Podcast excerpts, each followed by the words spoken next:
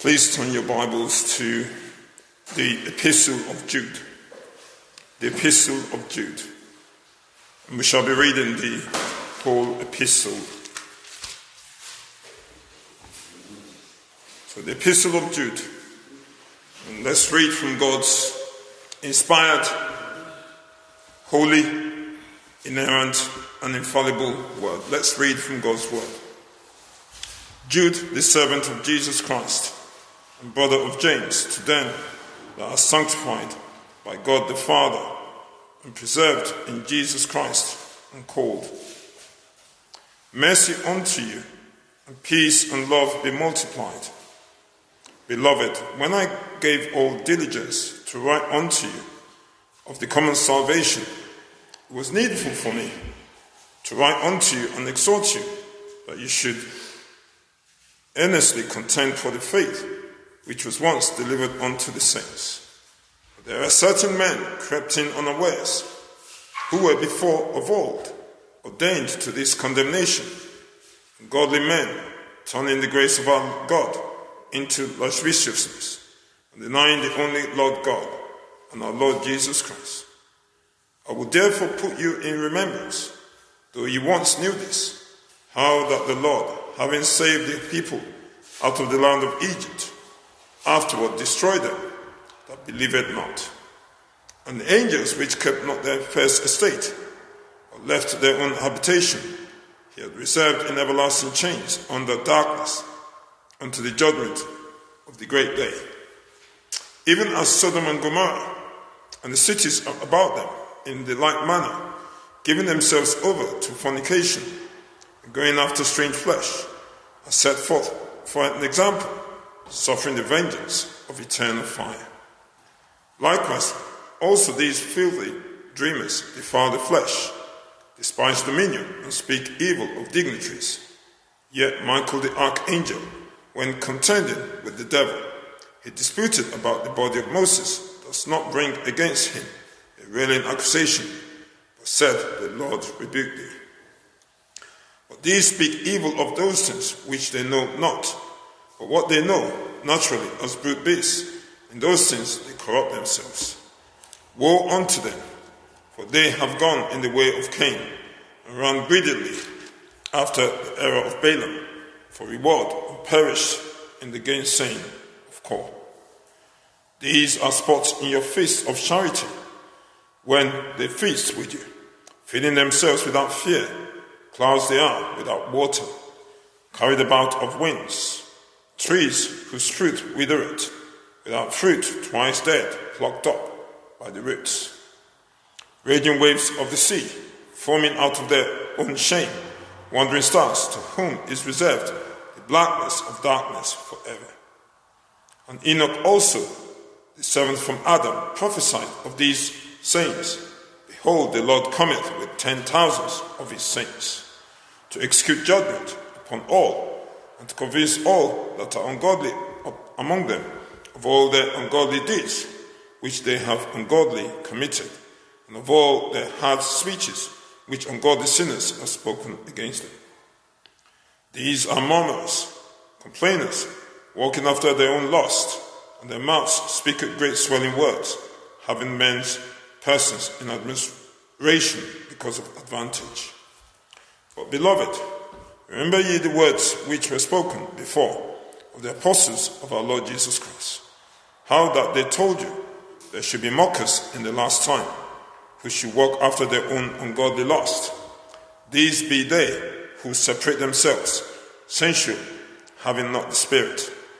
But ye, beloved, building up yourselves on your most holy faith, praying in the Holy Ghost, keep yourselves in the love of God looking for the mercy of our Lord Jesus Christ unto eternal life. And of some, have compassion, making a difference, and others, serve, save with fear, pulling them out of the fire, hating even the garment spotted by the flesh. Now unto him that is able to keep you from falling, and to present you faultless before the presence of his glory with exceeding joy. To the only wise God, our Saviour, be glory and majesty dominion and power, but now and ever. Amen. So we read God's holy, inspired, inerrant, and infallible word. Let's spend some time seeking the face of the Lord. Let's pray. Um, please um, turn your Bibles again to the text that we've just read earlier, um, the book of Jude, Epistle of Jude. The Epistle of Jude. Now, today we continue our look into the book of Jude, which we began last week. Contrary to what I said last week, actually, we'll be starting today from verse 11. Yeah, last week I mentioned that we'll be doing the first 15 verses, and then we'll be coming from verse 16 today. But um, when I reviewed the um, preaching last week, I decided that I needed to go back to verse 11. So we'll be starting, we'll be covering some grounds again between verses 11 to 15. So we'll be starting from 11 this evening. But before we do that, it'd be nice just to have a quick recap of what we covered last week. We commenced by looking at the identity of the human author of Jude, how he describes himself as the brother of James. We examined Matthew chapter 13, verse 55, as the source of the view that Jude is a half brother of Christ. We examined what transpired from this view and continued our way through the book. We then examined the people who Jude was writing this epistle to. We concluded that we were not given a specific church as Jude's audience or congregation, but it was to believers in his day. We examined this book is written to us as well because it's the Word of God. The Word of God applies to Christians in the day of Jude as much as it applies to us today. So it's the Word of God. And as I mentioned last week, I believe that every single word of the Bible is inspired by God without any exception. We then looked at the purpose for which the book was written. We concluded from the text that the initial purpose of the book was to encourage the Christian of his day in the common salvation. However, he felt it necessary to write unto them to, and I quote, earnestly contend for the faith which was once delivered unto the saints. So that was what the rest of the book continued in.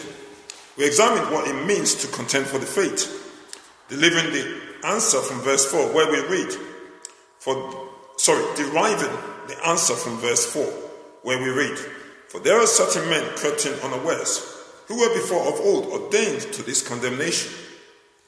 Ungodly men, turning the grace of our God into lasciviousness and denying the only Lord God and our Lord Jesus Christ.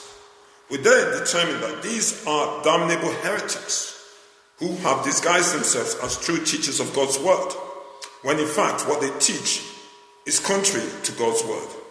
We looked at how God has ordained these things and yet is not the author of the sin associated with it. We looked at a few examples from scripture. For example, how Micaiah informed Ahab that God had put a lying spirit in the mouths of the false prophets to deceive Ahab. Now, the purpose for God is the punishment of Ahab. The punishment or purpose of the lying spirit, obviously, is to cause harm and destruction to Ahab. So we have one act, the deception of Ahab, and we have two different purposes a righteous and holy purpose by God, and a wicked and evil purpose by the lying spirit. And so we know that God's integrity is, remains intact. And yet, those who commit the sin, they're liable to be punished one day for their sins. We look at how Christ's sheep can never be deceived because they hear his voice and only follow him. Hence, those who are deceived by these false teachers are deceived because they are not Christ's sheep. We briefly examined what it means by these false teachers denying the only Lord God and our Lord Jesus Christ. We concluded that such people are those who deny doctrines such as the deity of Christ, people who deny the eternal punishment of the wicked. And then we also examined a professed Reformed preacher who claims not to know what happens to people who die in their sins. I, as last week, I will refrain from mentioning that person's name, but he claims to be Reformed, and as a matter of fact, he confesses to the Westminster Confession. And I actually quoted a section from that Westminster Confession, which is false teacher claims to, to believe in, which in no unclear words show that eternal damnation is the lot for those who die in their sins without Christ. We concluded by looking into the wickedness of Sodom and Gomorrah and relating the wickedness to today's view of the wicked rebellion against God, where people rebelliously decide that they are one of a different gender to the one God created them as. As a matter of fact, a lovely preacher called Albert Martin calls it the height of rebellion against God. When God determines that be, He creates you as a male and you decide against what God has done to change yourself into a female, well, God still recognizes you as male, whatever you call yourself. And it doesn't really matter what you do. God still recognizes just as those who commit adultery, run away with another man's wife or another man's husband. It doesn't mean that God legitimizes that wicked relationship. He still views you as married to your previous spouse. That's, and he will judge you for that if you don't repent. So we looked at this and then we looked at the children of Israel, how they provoked God to anger, even though God patiently endured their wickedness, their unbelief for several, for several centuries. We looked at how they provoked God to anger in the, you know, in the wilderness, and then it goes on into the promised land, and then it goes on into the um, monarchy as well, and to the um, two kingdom, the divided kingdom. We looked at different ways in which how God eventually dealt with both kingdoms. And so today, as I mentioned, we'll be starting from verse 11. So let's begin today's expository. And what I'm going to be doing is I'm just going to be doing an expository of verses 11 all the way to verse 25. So, verse 11 Woe unto them, for they have gone in the way of Cain, and one run greedily after the error of Balaam, for he worked and perished in the gainsaying of Core. Jude pronounces a woe unto them. Woe is derived from the Greek word O I. O I. And the literal meaning is oh no. So it's a very negative connotation when someone says woe. And the understanding becomes evident in this comparison of these wicked people to Cain and as greedily running after the error of Balaam. Now, as we all know, Cain, he murdered his brother Abel out of envy. He destroyed Abel murdered them. see them to go into an open place where probably their parents won't be able to see them, and then he struck Abel dead. But did that solve Cain's apparent problems? No, because God demanded Cain of Cain, Abel, that where is your brother? Where is that brother? Cain may have been sarcastic in answering God that is not his brother's keeper, but that's not the issue. He knows what God was asking. God was asking, You've murdered your brother. And God carried on speaking to Cain that his blood cries out. There are many debates actually as to why God did not strike Cain dead at that point in time. Well, the obvious answer is because God is sovereign. He decides how to meet his punishment. But there might be some other reasons as well. Number one, he, God has not instituted human government at that time. Human government was instituted after the flood. And that was when God determined that the death penalty will be for every murder that occurs, and that is in Genesis chapter 9, verse 6. So there are some, but ultimately, God knows why He didn't strike Cain dead at that time. But it doesn't mean that those who murder today will anyway get any better, even though the state refuses to put them to death as God commands. The case of Balaam is equally wicked. He invited, he was invited by Balak, the king of the Moabites, to curse the children of Israel. Many of you may have known that narrative very well. As a matter of fact, a pastor preached on it when he was going through the book of Numbers. And as preparation for this sermon, I had to listen briefly to that sermon because there were one or two things I needed to be absolutely sure of before I speak in pulpit. And God specifically instructed Balaam not to commit the wicked act of cursing his people. Now, we have to understand that God sometimes works in ways that we don't um, conceive. You know, God could have prevented Balaam from cursing the people of Israel. Could, could have, is there issue with it?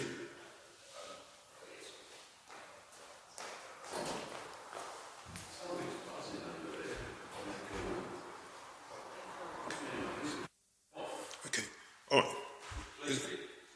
Okay, is it okay now? Yeah, okay. All right.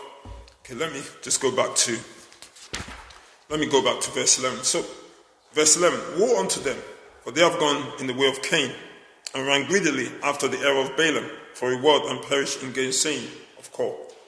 So we see that Jude pronounces a woe unto them. Woe is derived from the Greek word o-I, the literal meaning oh no. The understanding becomes evident in his comparison of these wicked people to Cain and the greedy running of the error of Abel. Now we know that Cain murdered Abel, his brother, out of envy. Now, there is quite a few historic um, commentators that try to figure out exactly why God rejected Cain's sacrifice. But I believe that God rejected Cain's sacrifice mainly because it did not come in the form that God expected. But there are also other things as well. God may not necessarily reveal the reason why he did it, but there's one thing that resulted from reject, that rejection. The heart of Cain was exposed barely for all to see. Cain did not realize that when you come to God with your sacrifice, you come in humility. You come knowing that that sacrifice in itself can never please God. You come through the mediator of Christ. That's how you bring your sacrifice to God. But the rejection of his sacrifice brought all that to the fore. And so we see that Cain had a wicked heart. But there are also many other things that could be seen from that point of view as well. What you need to look at sometimes is you look at subsequent sacrifices. What did God command subsequent to Cain? What occurred prior? Okay, many people may say, oh, we don't know what occurred prior. But if you read in Genesis chapter 3, we read that God made um, a coat of human skin for Adam and Eve.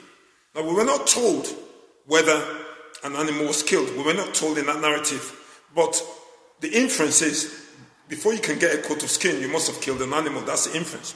But when we look at subsequent, especially when God was giving instructions to the children of Israel, He didn't in any way request that they bring their fruits or whatever. What God requested was an animal to be killed.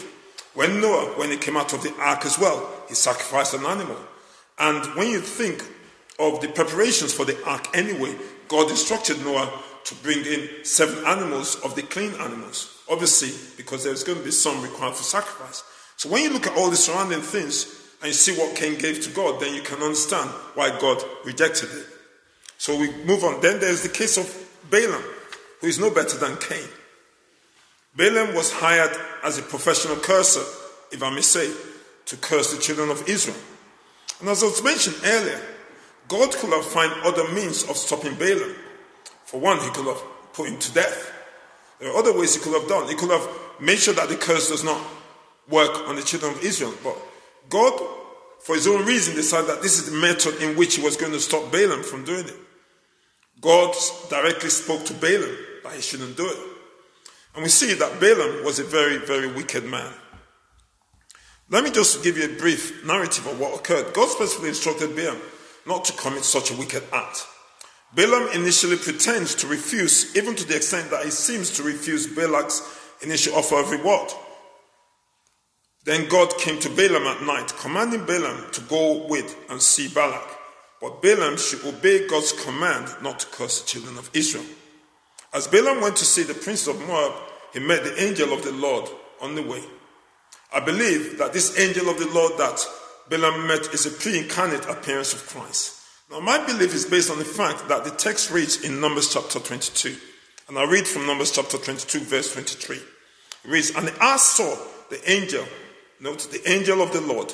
Now, the Lord is in all um, capitals, standing in the way, and a sword drawn in his hand. And the ass turned aside out of the way and went into the field. And Balaam smote the ass to turn her into the way. Now in verse 25, we read, And when the ass saw the angel of the Lord, then in verse 27, the text reads, And when the ass saw the angel of the Lord, finally in verse 28, the text reads, And the Lord opened his mouth, opened the mouth of the ass. Usually, when we see a scriptural reference to an angel, such as a messenger, the scripture says an angel of the Lord. But when we see scripture say the angel of the Lord, in all cases it usually refers to the pre incarnate appearance of the Lord Jesus Christ. There are many examples in the Old Testament. Uh, it's not my intention to go through them, but there is one in Joshua, in Judges actually, when the angel of the Lord appeared to Gideon, and our pastor he preached from that whilst he was going through the book of Judges with us. So God was able to stop Balaam from um, cursing his people. What did Balaam do? Did Balaam repent? No, he didn't. What Balaam did could be found in Numbers chapter 31. And if you don't mind, let's just quickly turn to that, Numbers 31. The reason why I'm turning to this, I just want us to all see it for ourselves. Numbers 31.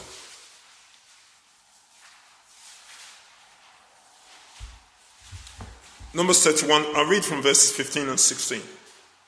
Behold, these caused the children of Israel, through the counsel of Balaam, to commit trespass against the Lord in the matter of Peor. And there was a plague among the congregation of the Lord. Now therefore kill every male among the little ones, and kill every woman that had known man by lying with him. So we see there, Balaam, he caused the children of Israel to commit whoredom with the women of um, the Moabites. We see the trespass against the Lord in the matter of Moab, where there was a plague among the congregation. In verses 12 and 13, he provides specific descriptions of these false teachers. So, sorry, we're back at um, we're back at Jude now, verses 12 to 13. Jude provides specific descriptions of these false teachers. He says, There are spots in your feast of charity.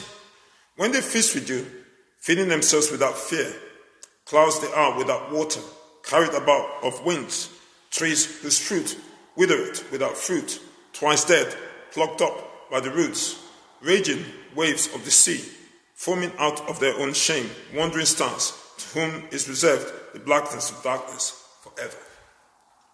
So these are not very complimentary words. They are very, very condemning words. They are described, these people who are false teachers are described as parasites. Now, what is a parasite? A parasite is an organism, usually an insect, that feeds off its host. But not only does it feed off its host, it actually produces poison to the host. So maybe, let me give an example like mosquito. If you've been to a tropical region, you know what I'm talking about, but mosquitoes, they're not very pleasant at all. And when they bite you, they don't just bite you to suck your blood, they bite you and leave something behind, such as many people die of the effects of, say, malaria, for example. And this is what these false teachers are. They're parasites, they have no value, completely worthless people. They add no value to the people they preach. Their destruction is rest assured. Now, why do I say this? Now, these are very, very serious statements I'm making. But when you think of it, false teachers, they inject damnable heresies into their hearers. They inject false teaching, things that distort the revealed word of God. That's what they inject. I mean, I've heard false teachers, for example, say that it's not God's will for you to be poor.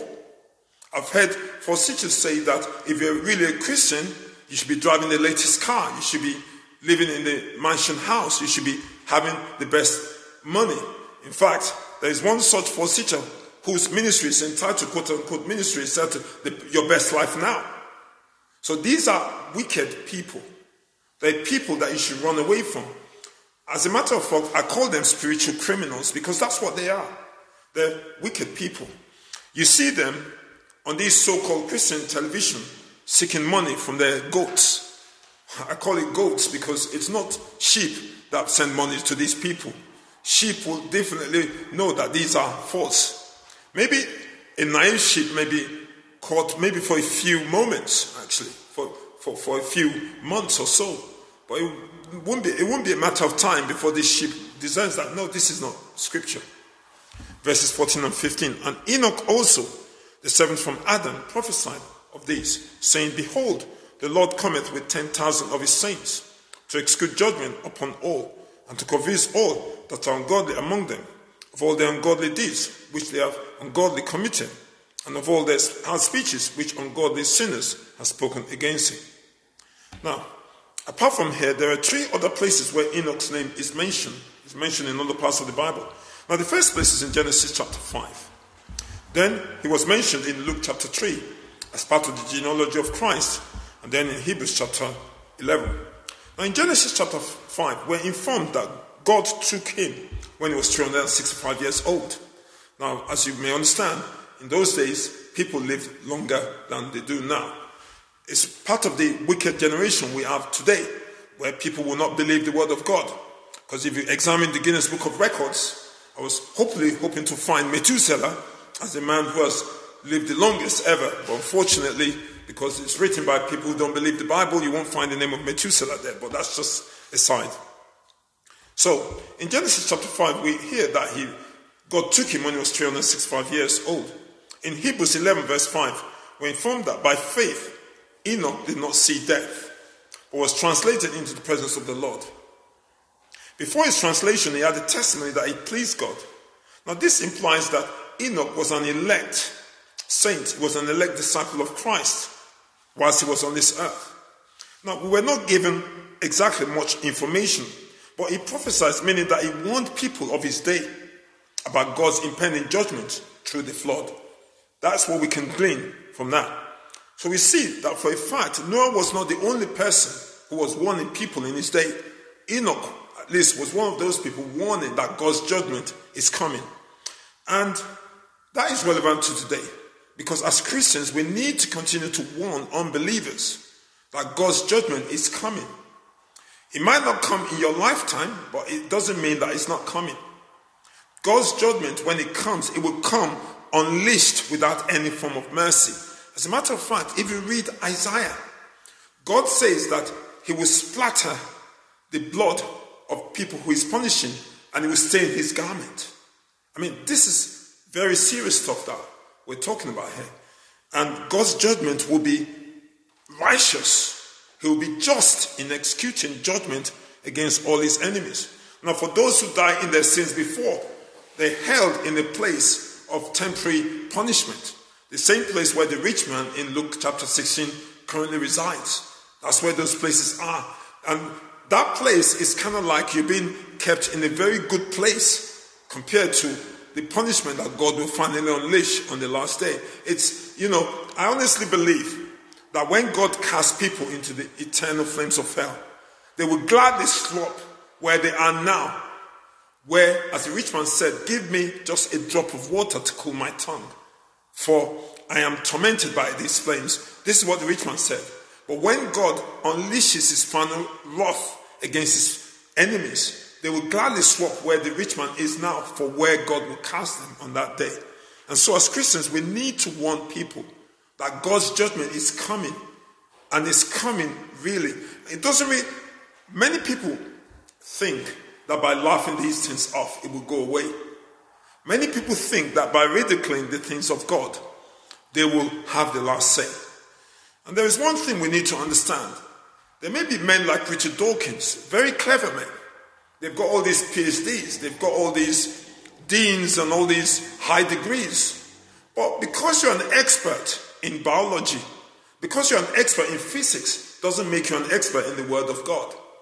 And God is still casting people into hell, even as I speak this evening. So we need to warn people that God's judgment is coming.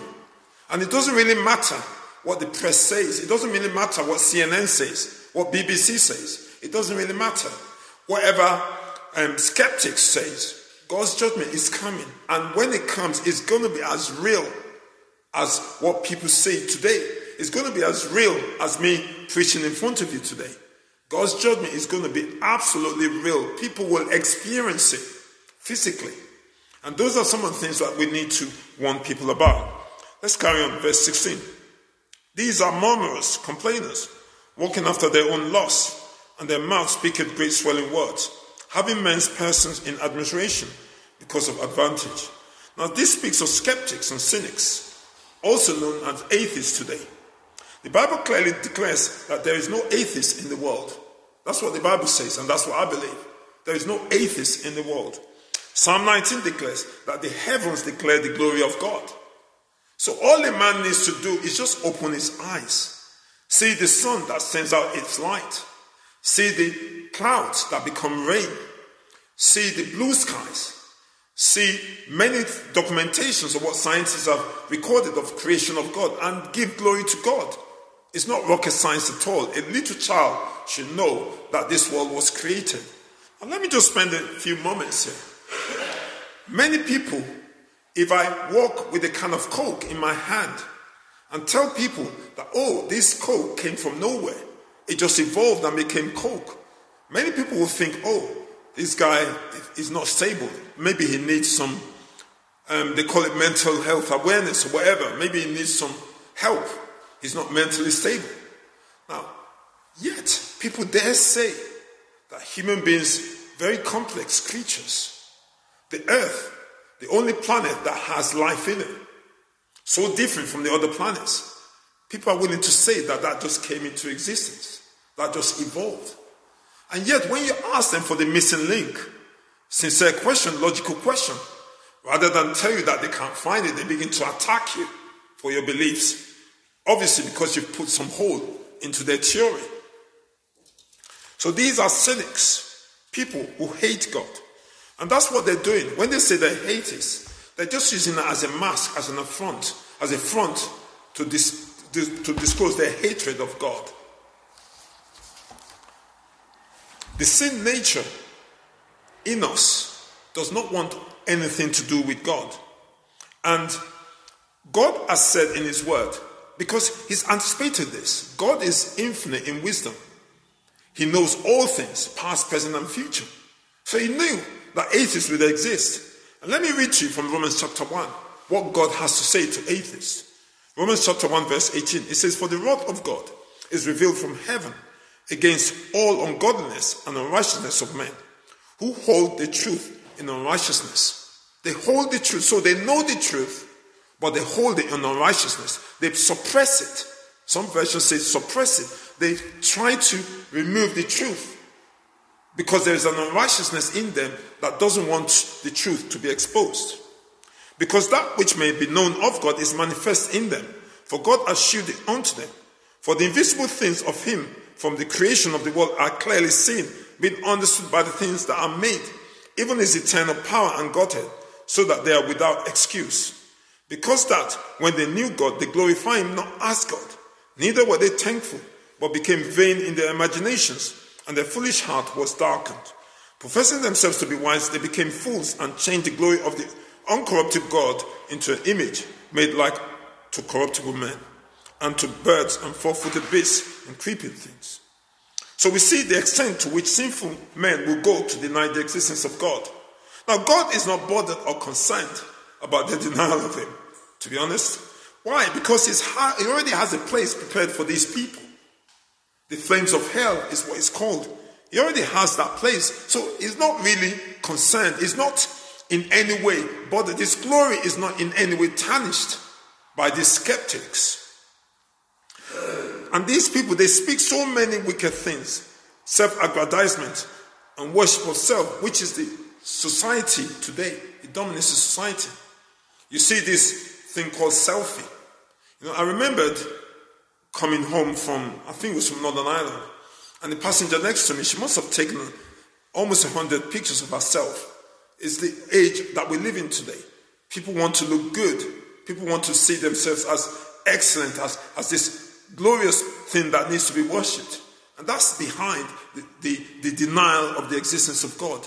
The atheists, they know what they're doing. They're not doing it because they don't know about God. They're doing it willfully, willful rejection of God. Verses 17 to 19. But beloved, remember ye the words which were spoken before of the apostles of our Lord Jesus Christ. How that they told you there should be mockers in the last time, who should walk after their own ungodly lust these be they who separate themselves sensual, having not the Spirit. Now, in those verses, the apostle alludes to the apostles who have instructed these believers in the past. Then he makes a special, specific reference to Apostle Peter's warning of end time skeptics. If you look at this text and the text I'm going to share from you, from Apostle Peter, there's so much similarities between both of them. So much similarity and if you don't mind, for comparison, let's just quickly turn to 2 Peter chapter 3. 2 Peter chapter 3, if you don't mind. And we'll be reading from verses 2 to verse 4.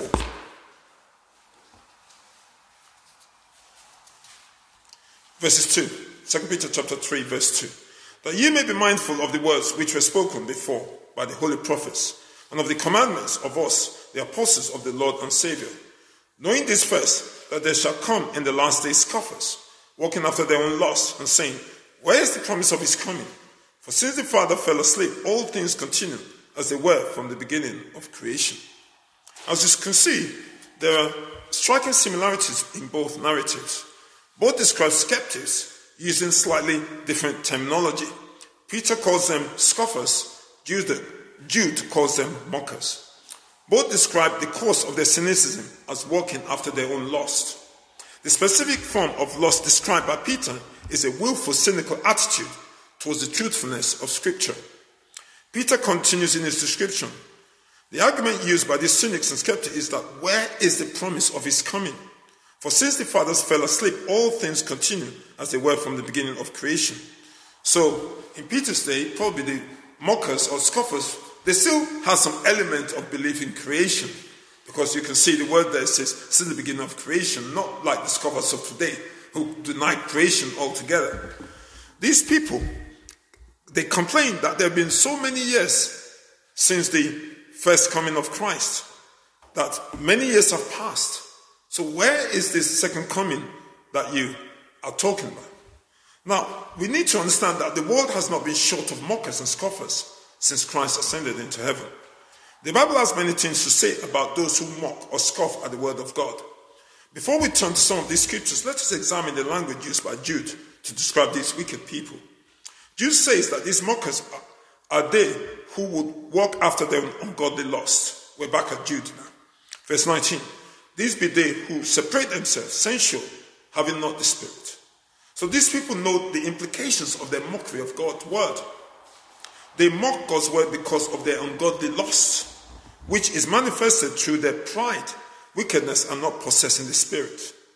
These people are reprobates, they're worthless men and women. They are sons of Belial.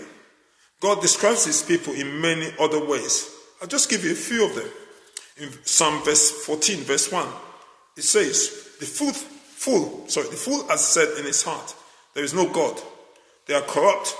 They have done abominable works. There is none that doeth good. Proverbs chapter 21, verse 24. Proud and haughty, scorner is his name, who dealeth in proud wrath. Isaiah 28, verse 22.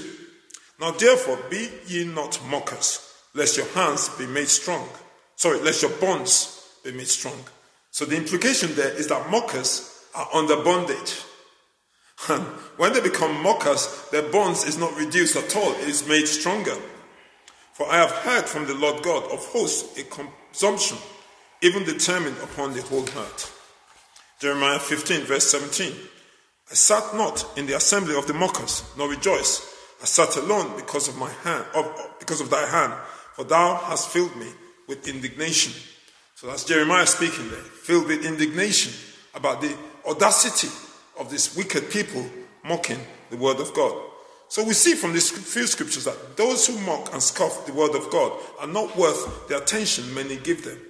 It's quite unfortunate, actually, that many Christians seek to go and reason with them, seek to go and debate them.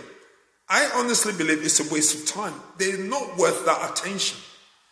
Time spent in debating and giving these people attention could be better spent preaching the gospel to unbelievers. Because these people, they're worthless. They hate God. And it's just best to leave them in their hatred of God. God has already determined how he will deal with these wicked people. Now, Proverbs paint a very vivid picture of what would be done to them.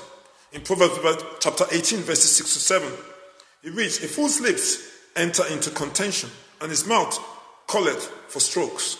A fool's mouth is his destruction, and his lips are the snare of his soul. Not very, very good ending there, is it? In Proverbs 19, verse 29, we read, Judgments are prepared for scorners, and stripes for the back of fools. In verse 20 to 23, so, so we see from Proverbs, God has already ordained what he's going to do to these people. We don't need to be concerned about them. Yes, it will upset us, it will distress us as Christians. But people can have the audacity to do this to the Word of God. But we know that God is in full control. Is nothing is out of God's control at all. These people, we need to look at it from this point of view. They still depend upon God for the air that they breathe. And sometimes God has a strange way of shutting these people up. Now, many of you, I don't know if any of you know about a man called Christopher Hitchens. He died about 11 years ago. But what he first had was he died of throat cancer. So he literally ceased to be able to speak, to be able to use his voice. The amazing thing is, Christopher Hitchens, from what I understood, was one of the most foul mounted atheists that I've ever lived. Very, very foul mounted man. But God closed his mouth even before he died. We, all, we have to understand the God we serve. He is the infinitely powerful God. There is nothing that is beyond God's capability. The only thing God cannot do is He cannot sin. That's the only thing He cannot do. Aside from that, God is infinitely powerful. Verses 20 to 23, we're back in Jude. But ye, beloved, building up yourselves on your most holy faith, praying in the Holy Ghost, keep yourselves in the love of God, looking for the mercy of our Lord Jesus Christ unto eternal life. And of some have compassion, making a difference, and others safe with fear pulling them out of the fire, hating even the garment spotted by the flesh. Now, Jude is now coming to the end of the epistle. He exhorts them to build themselves up in their most holy faith, praying in the Holy Ghost. Now, these words apply to us today as it did our brothers and sisters in Jude's day. How do we build up ourselves in the most holy faith? We do so by constantly exercising the means of graces that Christ has given to us. These include daily devotion, comprised of studying the Bible and time of prayer. Now, as Christians, we know that we will never pray enough, but we can start from somewhere. I mean, three years into my Christian life, I didn't have a continual prayer life. I think after three years, when I became a Christian, by God's grace, I began my daily devotion. And by God's grace, I've been consistent ever since. I mean, that was about what? About 13, 14 years ago. So God is able to, to, to enable us to, to have a very, very devoted life. We should use the means of grace. But there are other means of grace that we need to do. We need to attend fellowship at least twice every Lord's Day and as many times during the week as practically possible. And when I mean practically possible here, I'm not saying that coming to fellowship is an optional extra during the week. I'm not saying that at all. But as I understand, some people have very demanding jobs that sometimes it may be impossible for them to attend midweek service. But my recommendation is attend it as often as you can. Make it your top priority. Know that if there's anything that's going to keep you away from fellowship on midweek, let it be the only thing which is your job, which, you know, is quite understandable. But even that, find a way in which that won't keep you from, from fellowship, if it's possible. Only let it be the last resort that your job will keep you away from fellowship during the week. But the Lord's Day, there are two services in the morning and in the evening. Now, God commands that we give Him every single minute of that day. So, coming to the fellowship for two times, max maybe about four hours at most, is not too much. It's just a way of giving God His day. As Christians, we always pray in the Holy Ghost. So I believe that when it says praying in the Holy Ghost, it's just for emphasis. It's not something extra. I'm saying this, I'm making this emphasis because our charismatic friends tend to believe that there's a time when you pray in the Holy Ghost and there's a time you don't pray in the Holy Ghost. But I believe as Christians, we always pray in the Holy Ghost. So those who don't pray in the Holy Ghost, they don't do so because they're not saved. They're praying to a God that doesn't exist. The other thing is that we need to constantly repent of our sins. It's a very important thing. Keep short accounts with God. I used to think that repentance was a one thing before you became a Christian, but then I got to realize a few years after becoming a Christian that repentance is a daily occurrence. We continually repent of our sins, we continually plead to the Lord Jesus Christ for forgiveness. We also, carrying on, um, verses 22 and 23, and some of some have compassion, making a difference. Another say with fear, pulling them out of the fire hating even the garment spotted by the flesh. How do we have compassion? How do we make a difference? How do we save others with fear? The answer to these questions is contained in the immediate context, pulling them out of the fire, hating even the garment spotted by the flesh. We pull them out of the fire by preaching Christ to them. Again, we are not to take these words literally. Ultimately, it's God who saves men from their sins. But God has ordained that the preaching of the gospel, the outreach to unbelievers, is the means that will use to bring people to salvation. And so we need to use those means that God has ordained. When we see unbelievers, we tell them about the Lord Jesus Christ. There are many ways in which we can do it this in, in our land today. The weather is a very good way, and God has given us the weather, which is a very good thing that we talk about. And if you strike up a conversation with someone about the weather, you can twist it from physical to spiritual. Did you realize that it's God that gave us that weather? And if it's someone complaining, you say, realize that our weather is actually one of the best in the world because we export food. Without our weather, we won't be able to do that. There are many countries where the rain doesn't fall for months, if not years. But that's not our case. And then from there, you can begin to talk to them about what matters most their soul. And see if they're open to spiritual things. If you realize that they're not open, you can always terminate that conversation. You don't need to take it any further. Because ultimately, it's God that makes people open to spiritual things.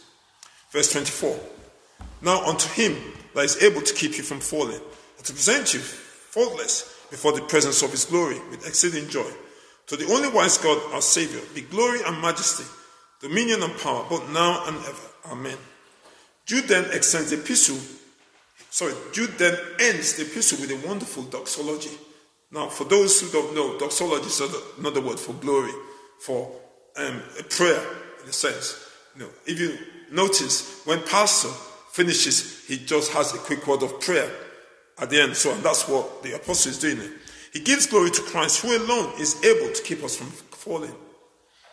It's a fact that without Christ, as Christians, we won't be able to stand, not even for five seconds. It's Christ that keeps us from falling. And I honestly believe that one of the evidences of a genuine Christian is being able to stand for Christ where it's difficult to do so. There are many times where Christ may call us to stand up for Him in an hostile environment. It might be within your family. Maybe you're the only one who's a Christian in your family. You might need to stand up for Christ in that place. It might be in the place of work. Maybe the boss is asking you to, to lie to a client, and you tell the boss, No, I can't lie because my faith forbids me from doing it. It might be in different circumstances. Maybe since you become a Christian, you've got friends who like to go to the pub, who want to go and watch football on the Lord's Day. You might need to take a stand there and say, Well, I can't go to the pub because that's not the place where I belong. There are different ways, and the mere fact that you stand for Christ is evidence that you're saved. Now, I'm not saying that you stand perfectly for Christ. I'm not saying that there will be some times when you won't fall short. We're all um, vessels of jar and clay. But, you know, if that defines your walk with Christ, if that's what people know you as, then it's evidence that you're saved. Not only is Christ able to keep us from falling, but he will also present us faultless before the presence of the glory of God with exceeding joy. Now, Christ has attained on our behalf all we need for this to be done. He has obeyed God perfectly and has also died on the cross for, for our sins. So, God is no longer angry with his people, which is us. He's no longer enraged with us because Christ has taken the anger of God on our behalf. He's obeyed God perfectly on our behalf. That's why we know that we belong to the Lord Jesus Christ. Let me just read this scripture before we before I look at the final verse. If you can please, let's quickly turn to Galatians.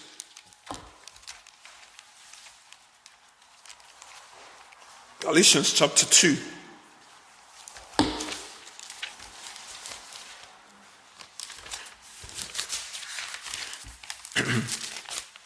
Galatians chapter 2, verse 21. It reads this I do not frustrate the grace of God. For if righteousness come by the law, then Christ is dead in vain. I do not frustrate the grace of God. For if righteousness come by the law, then Christ has died in vain. What is he saying there? He's saying that the righteousness we possess is the righteousness of Christ. Christ not only came to die for our sins, but he came to obey God perfectly on our behalf. And that's the righteousness we possess. It's a perfect righteousness that God demands for those who want to enter heaven. And God cannot compromise on that. So when we see what Christ has done for us, we can rejoice in the fact that Christ represents us perfect, faultless. Many times we may not be able to conceive it in our minds because it's mind blowing that me, who I can see my faults even now, will one day be presented perfect in front of God. Well, the Bible says that day will come and it will happen. So I believe it because the Bible says it. And there's nothing God cannot do. That's what God has done for us. And our final verse. Jude, he runs up the epistle with these wonderful, glorious words. To the only wise God, our Savior, be glory and majesty, dominion and power, both now and ever. Amen. And that's the desire of every Christian. We desire to see Christ glorified forever. You see, that's one of the reasons why we will not compromise on Christ's standard. that's why we will not present any other way apart from Christ to enter heaven. Because we want to see Christ glorified. And God is glorified in two ways. He's glorified through the forgiveness of sin, or he's glorified through the punishment of sin. That's why when he casts people into hell, he won't be doing it reluctantly. He'll be doing it joyfully because he's, glorif- he's being glorified in punishing sin. But also, when we go to heaven, we won't be going reluctantly either because God commands us to come. And when he commands us, he means it. God is not stingy at all. And the other thing I want to, to make clear this evening also is that God is no tyrant at all. What God demands from us, He deserves. He deserves every single thing He demands from us. From us, we have disobeyed, but God Himself has paid the punishment that we deserve on behalf of us. So we know that God is pleasant. He's happy to have us reside with Him. May the Lord bless His words to our souls.